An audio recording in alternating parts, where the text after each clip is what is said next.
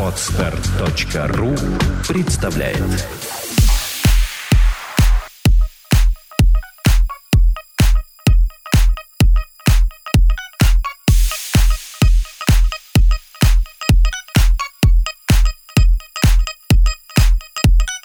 Добрый день, дорогие слушатели. С вами подкаст «Психология, миф и реальность». Сегодня веду ее я, Андрей Капецкий.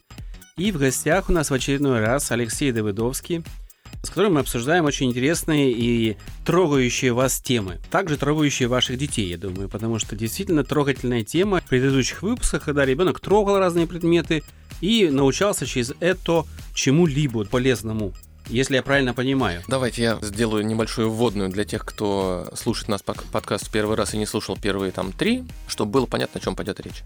Речь идет о нервной проводимости и сенсорной интеграции. Речь идет о, о том, чтобы организм ребенка находился в условиях, в детском возрасте имеется в виду, находился в условиях, когда нервные ткани будут формироваться наилучшим образом, чтобы во взрослом состоянии сформировать здоровый организм, чтобы сформировать организм, который будет легко справляться с любыми житейскими задачами, не перенапрягаться, быстро решать любые там, стрессовые вопросы и так далее. Соответственно, от нас, от родителей в детском возрасте требуется на самом деле для этого очень немного, но все-таки требуется. Именно поэтому мы и описываем тот набор действий, которые родителям нужно вводить в свою жизнь. Он очень прост, но так или иначе этим нужно заниматься. Мы сейчас подходим к возрасту от 4 лет и старше. Так или иначе мы коротко проговорили первый год и второй, третий. И сейчас становится очевидно то, что если родители первые три года ну или хотя бы там условно два, или хотя бы один из этих первых трех лет жизни ребенка уделяли должное внимание развитию нервной проводимости у своего чада, то организм ребенка, получивший ту самую необходимую нагрузку к трех четырехлетнему возрасту развивается до такой степени, что для того, чтобы его продолжить это развитие на должном уровне, тут уже навыков родителей может не хватать так скажу, редко какой родитель сможет в нужном объеме и с нужной квалификацией выдавать ребенку тот набор задачек, который четырехлетнему, пяти-шестилетнему ребенку нужен для продолжения той динамики развития а, своего организма, о которой мы говорим. Повторюсь, это в том случае, если первые три года мы чем-то занимались.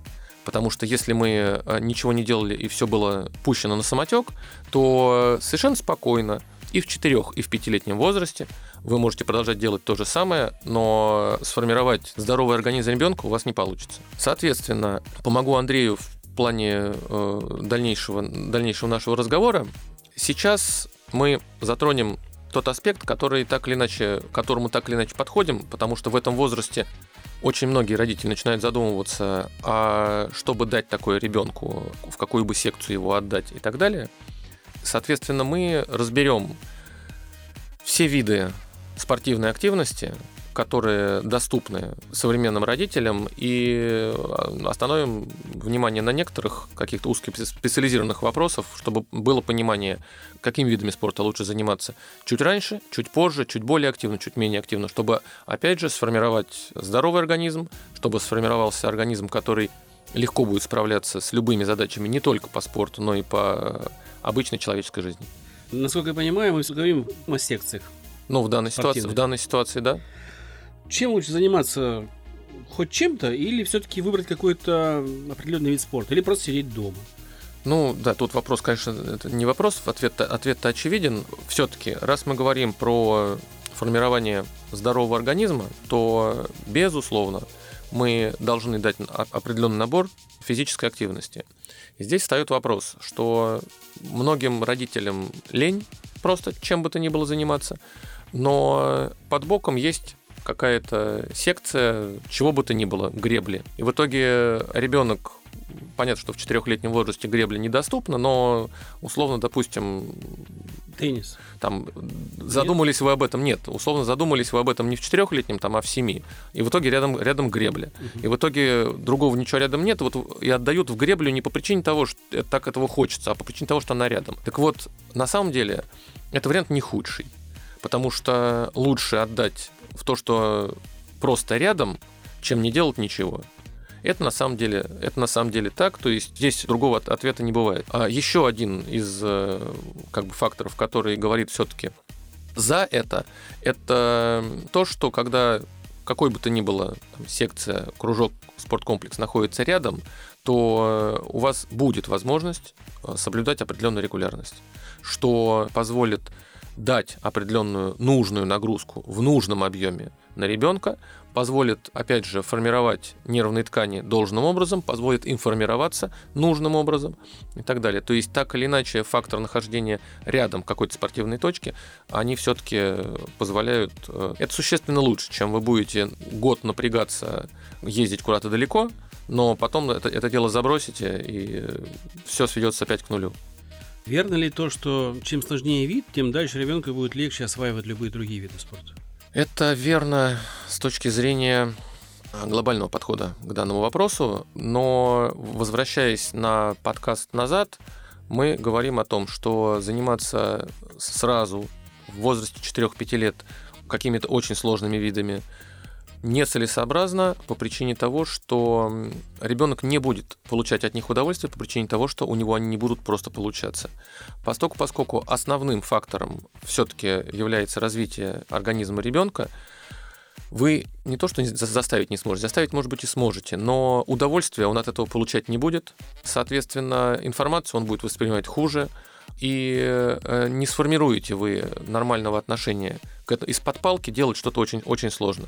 Поэтому чем младше ребенок, которого вы отдаете в какую бы то ни было секцию, тем проще все-таки те виды, которыми стоит начинать заниматься, по одной простой причине, что более сложные виды просто не будут получаться и тем самым не будут приносить удовольствие. Тогда возникает вопрос силовая подготовка и игровая подготовка в каждом виде спорта. Что лучше из э, этих Здесь видов? мы затрагиваем вопрос того, что в более младшем возрасте, в возрасте там, 4-5 лет, ребенок, ну просто любой человеческий организм, я думаю, что это э, современная медицина вам скажет, что не нужно ребенка нагружать большим количеством физических упражнений. Ну, в конце концов, не надо заставлять его таскать тяжелые сумки из магазина. Простым выводом из этого любой педиатр, э, любой врач вам скажет, что не надо сам ребенка нагружать на этих самых каких бы то ни было спортивных занятий большим количеством физической нагрузки. В качестве примера тут очень уместен момент в раннем возрасте, там в возрасте 3-4 лет, детей отдают в достаточно простые виды, которые у ребенка будут получаться. К простым видам относится, допустим, та же гимнастика, когда простые кувырочки, бег, какие-то упражнения с собственным телом, которые так или иначе ребенок может делать. А в группе из, там, из 15-20 человек наверняка найдется кто-то, у кого это получается лучше, за ним тянутся и так далее.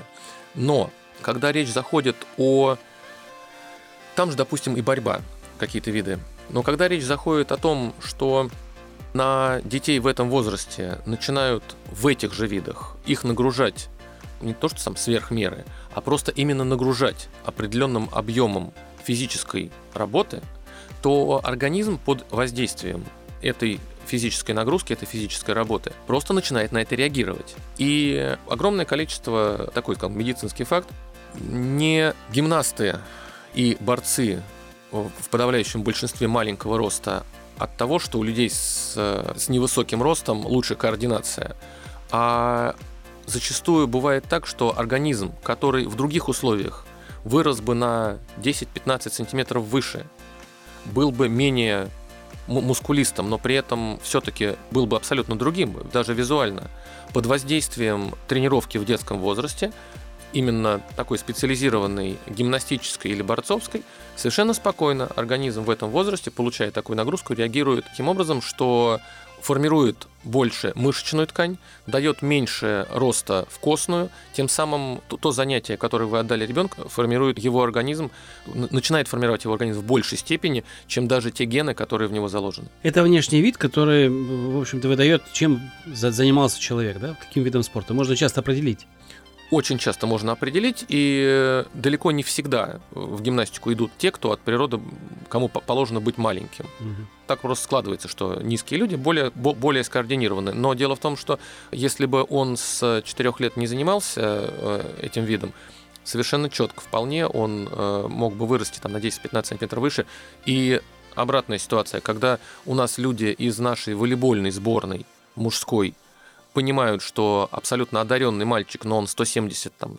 172, 174, 175, а ему даже на позиции э, либера э, нельзя, он не сможет играть просто в сборной при переходе с юношеского там, спорта во, во взрослый, он не сможет играть. В итоге ему уже во взрослом состоянии выдается ну, там, двух-трехлетняя нагрузка на вытягивание мышечного и костного каркаса, реально человек прибавляет там 12 сантиметров роста уже во взрослом состоянии, в достаточно взрослом состоянии. Это, есть... это действующие наши спортсмены, я не буду называть имен, просто, ну, но так или иначе, это действующие спортсмены современной российской сборной. Давайте разберем группы видов спорта, то есть куда можно отдавать ребенка, чтобы вот, будет со... на него правильно воздействовать. Соответственно, для того, чтобы, да, э, для того, чтобы э, нам с вами, с родителями понимать вообще, о каких видах спорта стоит задумываться, о каких пораньше, о каких попозже. Я очень далек от того, чтобы говорить, что вредно одно или другое. Повторюсь, вернемся к началу этого разговора, когда было сказано, что если у вас рядом гимнастическая или борцовская школа, и у вас есть возможность э, отдать ребенка туда на регулярной основе, то отдавайте безусловно. Но если у вас есть выбор между двумя и тремя дисциплинами, то вот здесь вот мы вам поможем с точки зрения знаний и понимания того, куда отдать лучше пораньше и куда отдать лучше попозже. Потому что простой какой-нибудь пример. Ребенок, э, отданный э, в фигурное катание в детском возрасте, мальчик, отданный в фигурное катание в возрасте, допустим, трех лет, в возрасте через три года за ним придут тренеры из хоккея, и оторвут с руками. Угу. И в итоге он э, будет номером один в хоккейной команде просто по причине того, что он умеет кататься. Отдав, хорошая координация. Отдав очень, да? ребенка, да, там, там немножко по-другому идет работа mm с э, ногами и руками, по-другому ставится конек, ну, учат кататься просто-напросто. А, в, а там, в 7-8-летнем возрасте ребенок, умеющий кататься, объезжает пол команды. mm Так вот, отдав ребенка в 3 года в хоккей, и он также там 3-4 года отзанимается в хоккее, вы этого результата не получите. Просто не получите. Ну, не там, не в 3, хорошо, в 4 года. Этого результата не получите категорически. По причине того, что умение кататься замещалось какими-то там условно там силовыми действиями, замещалось действиями, действиями в команде, работе с клюшкой, с шайбой. Так вот, работе с клюшкой, с шайбой хорошо координированный организм может научиться за полгода, за год. А кататься, а более сложные координационные действия, такие как вот управлять там коньком и так далее, ребенок научиться не может. Опять же, ряд ярчайших совершенно примеров в наши советские времена, когда, допустим, ярчайший пример это, это Балдарис когда э, человек, отдавший очень много времени фигурному катанию, на уровне сборной, повторюсь, на уровне сборной, объезжал пол команды. То есть мы сейчас говорим, в принципе, о, о ступенчатости такой развития ребенка. Есть виды спорта, которые с друг другом стыкуются. Есть виды спорта, которые позволяют в раннем возрасте дать такой набор развивающих факторов, которые сформируют координацию, нервную проводимость, сформирует самые нервные ткани на таком уровне, что любой другой вид спорта, в который вы придете чуть-чуть попозже, дастся вам в 333 раза легче. Угу. Группы, давайте назовем, какие группы есть.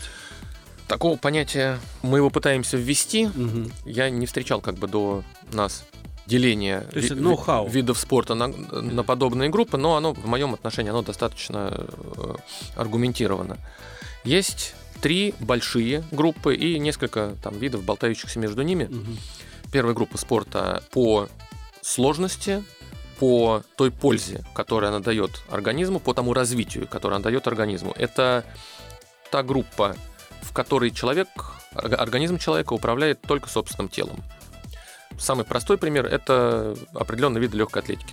Бег, неважно, там, короткая на длинную дистанцию, там, прыжки, э, длину, прыжки высоту. в длину, высоту, да, и так далее. То есть, так или иначе, у вас нет ничего, кроме собственного тела, и вы должны на очень хорошем уровне, вы тренируете себя, чтобы на очень хорошем уровне эти, эти действия выполнять. Вы оттачиваете технику, вы там правильно поднимаете руки, ноги и так далее, правильно делаете там разбег, толчок и так далее.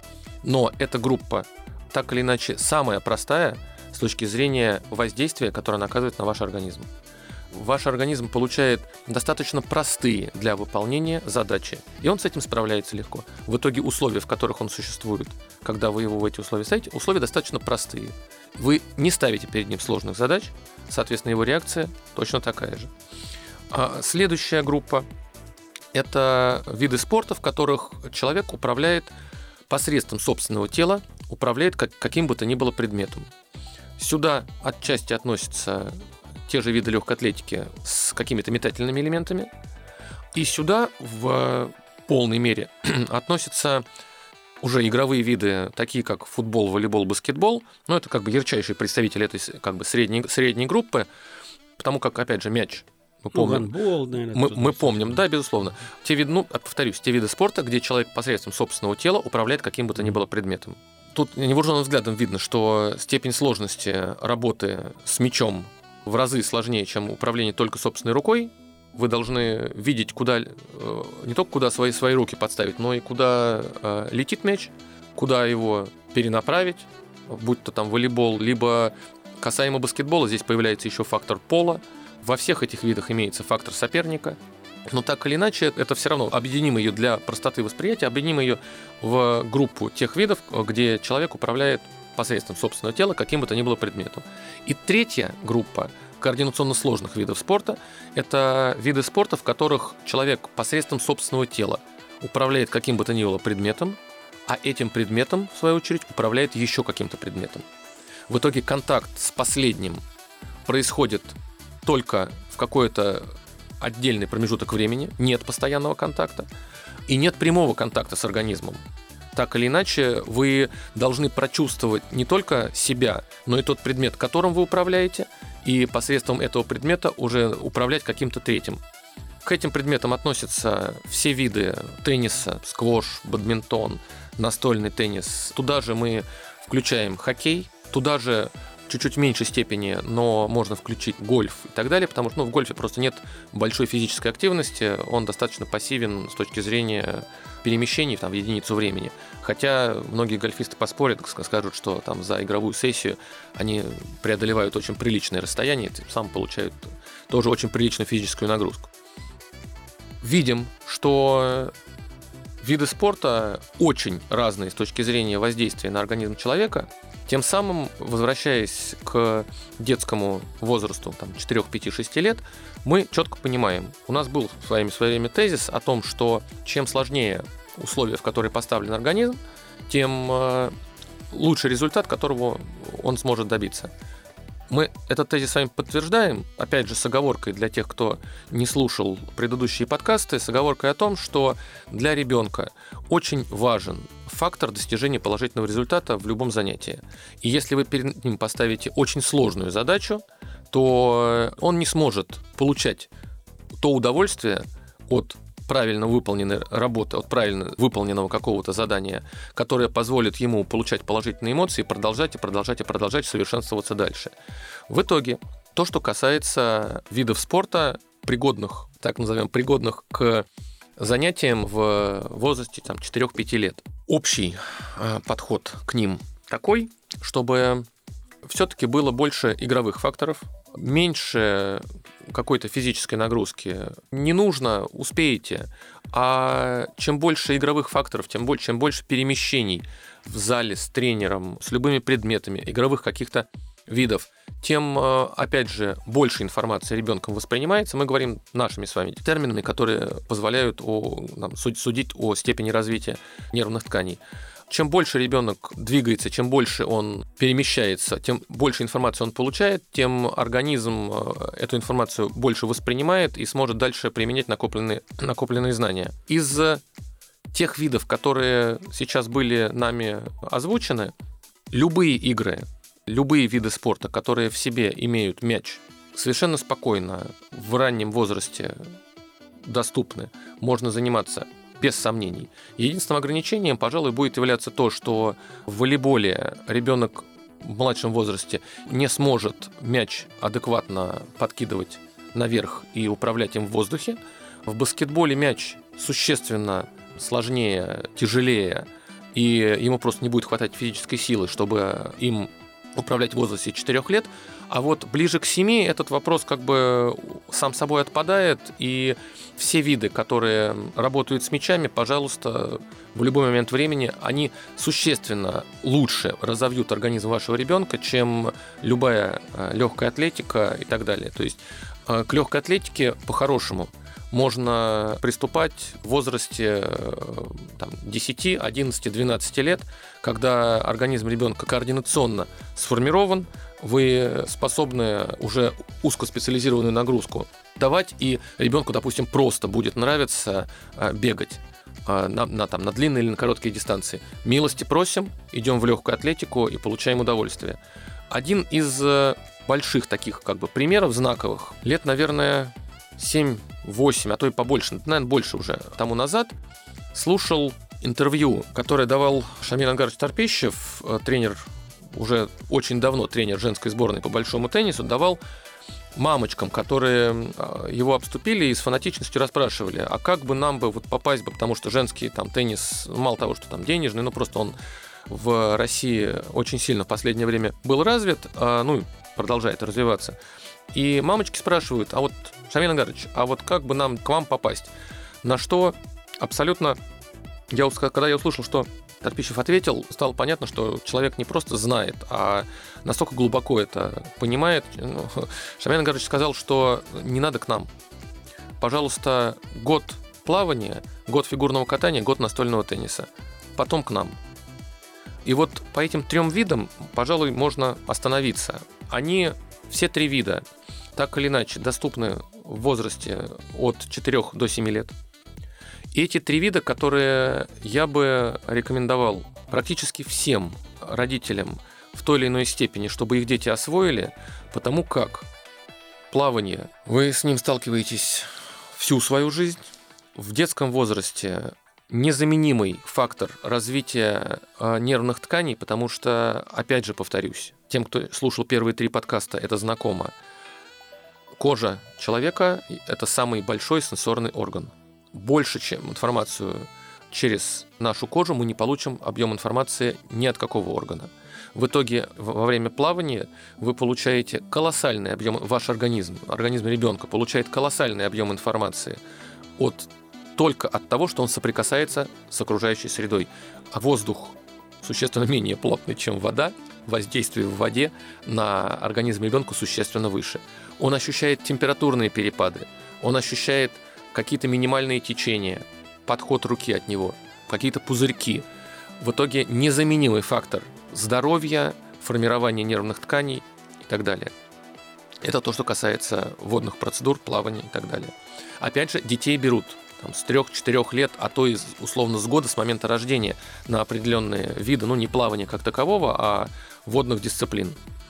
Дальше смотрим. Это фигурное катание. В России сейчас, я бы сказал, наверное, бум фигурного катания. У нас очень сильная последние год, два, три, очень сильный рост э, результатов во взрослом спорте. У нас огромное количество телевизионных программ. В итоге очень большое количество родителей видят это и хотят, да и дети видят и хотят. То есть популярный вид спорта. Да, да, популярность выросла колоссальным образом. Но помимо этой простой популярности, фигурное катание позволяет заложить в организм ребенка колоссальный объем полезной информации. Во-первых, занимаетесь на каком-то скользком, непонятном покрытии. Мало того, вы передвигаетесь по нему на каких-то узеньких, тоненьких металлических кусочках. Контакт с поверхностью в итоге у вас происходит, площадь контакта очень низкая. И научить свой организм управлять переносом веса тела для того, чтобы держаться на этой поверхности, а то перемещаться и перемещаться в нужном направлении, правильно, быстро, для того, чтобы это научиться делать, организм тратит очень приличное количество сил, и когда он этого достигает – ребенок, отзанимавшийся 2-3 года в фигурном катании, совершенно спокойно берет и осваивает приличное количество любых других видов в разы легче и догоняет сверстников, занимающихся элементарной гимнастикой, догоняет их за полгода, но при этом не забывайте, что он при этом еще умеет кататься на коньках, и, а, а через следующие полгода он их обгонит. Я имею в виду тех, кто параллельно с ним занимался просто э, гимнастикой там пару-тройку лет. И последний вид из трех озвученных – это настольный теннис. Ну вот, кстати, он, он трудно доступен сейчас. Мне кажется, что он не столь популярен, и найти вот прям кружки такие очень Настольный трудно. теннис, степень популярности в данной ситуации, наверное, действительно ниже, чем того же фигурного катания, не столько телевизионный просто-напросто вид. Найти кружки и секции можно элементарно. За- ну, действительно много. Зал, самых залов много, и высокопрофессиональных залов тоже, как бы, тоже хватает. У нас пропали с советских времен такие совсем вот условно какие-то дворовые секции. Их практически нету. Но спортшколы работают, и реально, я думаю, что там наша с вами передача не сделает какого-то большого движения так, чтобы все это заполнить. Вот. Я думаю, Вот. Но так или иначе мы, попытаем, мы попытаемся. Повторюсь, настольный теннис третий из озвученных видов. Что же в нем, что же в нем такого?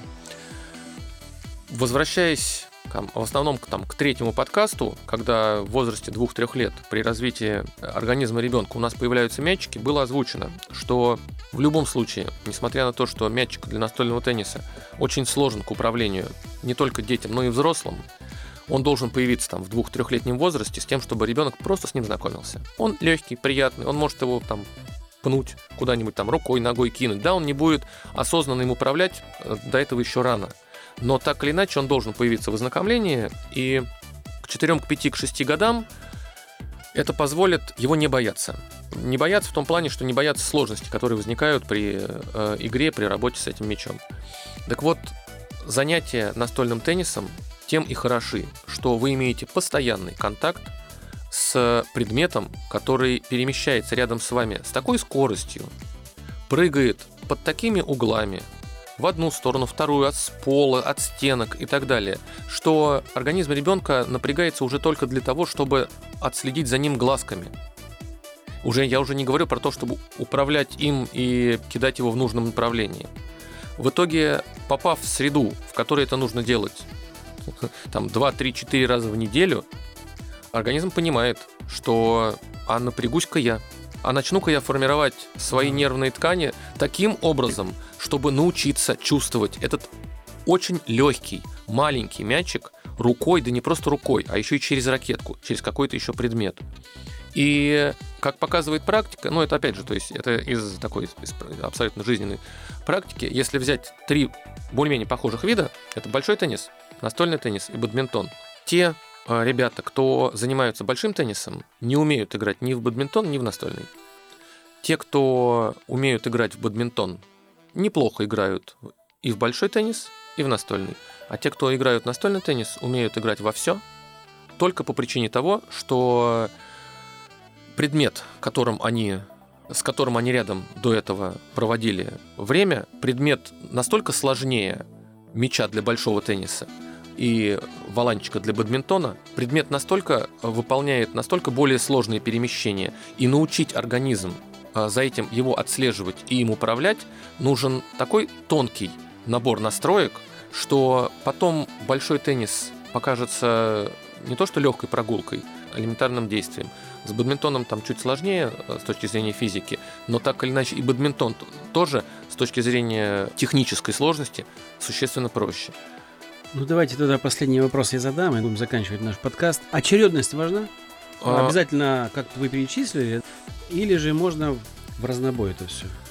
Я бы так сказал, что в возрасте от 4 до 8-9 лет нужно, чтобы хотя бы год ребенок отзанимался каждым из этих видов. Это было бы просто волшебно для развития его организма в дальнейшем.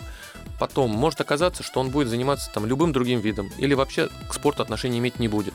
Но тот базис, который будет заложен за эти условно три года, будет настолько колоссален, что та помощь, которую родители тем самым ребенку окажут, она несоизмерима просто-напросто. Я бы сказал, что это, конечно, обязанность родителей, я бы обя- обязывал родителей при рождении ребенка это делать, но мы все-таки в реальной жизни живем. Конечно, все это получаться не будет. Стараться к этому, этого, как бы стараться к этому стремиться. Ответ без разницы как, главное, чтобы они были в этот период в жизни ребенка. Безусловно, да. А параллельно? Параллельно И теннис, и э, допустим... э, Ну, в возрасте постарше точно, пожалуйста. В возрасте помладше будет получаться, делайте. Нет, если сил будет хватать, ограни- ограничений, ограничений в принципе нет. Здесь нет какой-то огромной силовой нагрузки. Фанатизм, он, он излишен всегда, и мы все-таки сейчас говорим не про формирование и взращивание профессиональных спортсменов, а мы говорим про то, что мы, мы, хотим, сформи- да, мы хотим вырасти нормального, здорового человека, которому дальше в жизни будет легко. А станет он спортсменом или нет, это а- об этом сейчас говорить рано. мы хотим вырастить человека здорового. Здорового, да. Я заслушался э, то, как говорит Алексей, и забывал даже задавать вопросы. Он, он просто отвечал на них мысленно, видимо. Спасибо ему за столь интересную беседу. Надеемся, это не последняя у нас, э, не последняя встреча. Да, Мы безусловно. будем продолжать эту серию подкастов. Так что спасибо, Алексей. Мы записывались в студии Владимира Нелюбина MN Records. За пультом у нас Мария Васенкова. Еще раз благодарим Алексея за интересную беседу. Всего доброго, вам спасибо. Спасибо, до свидания.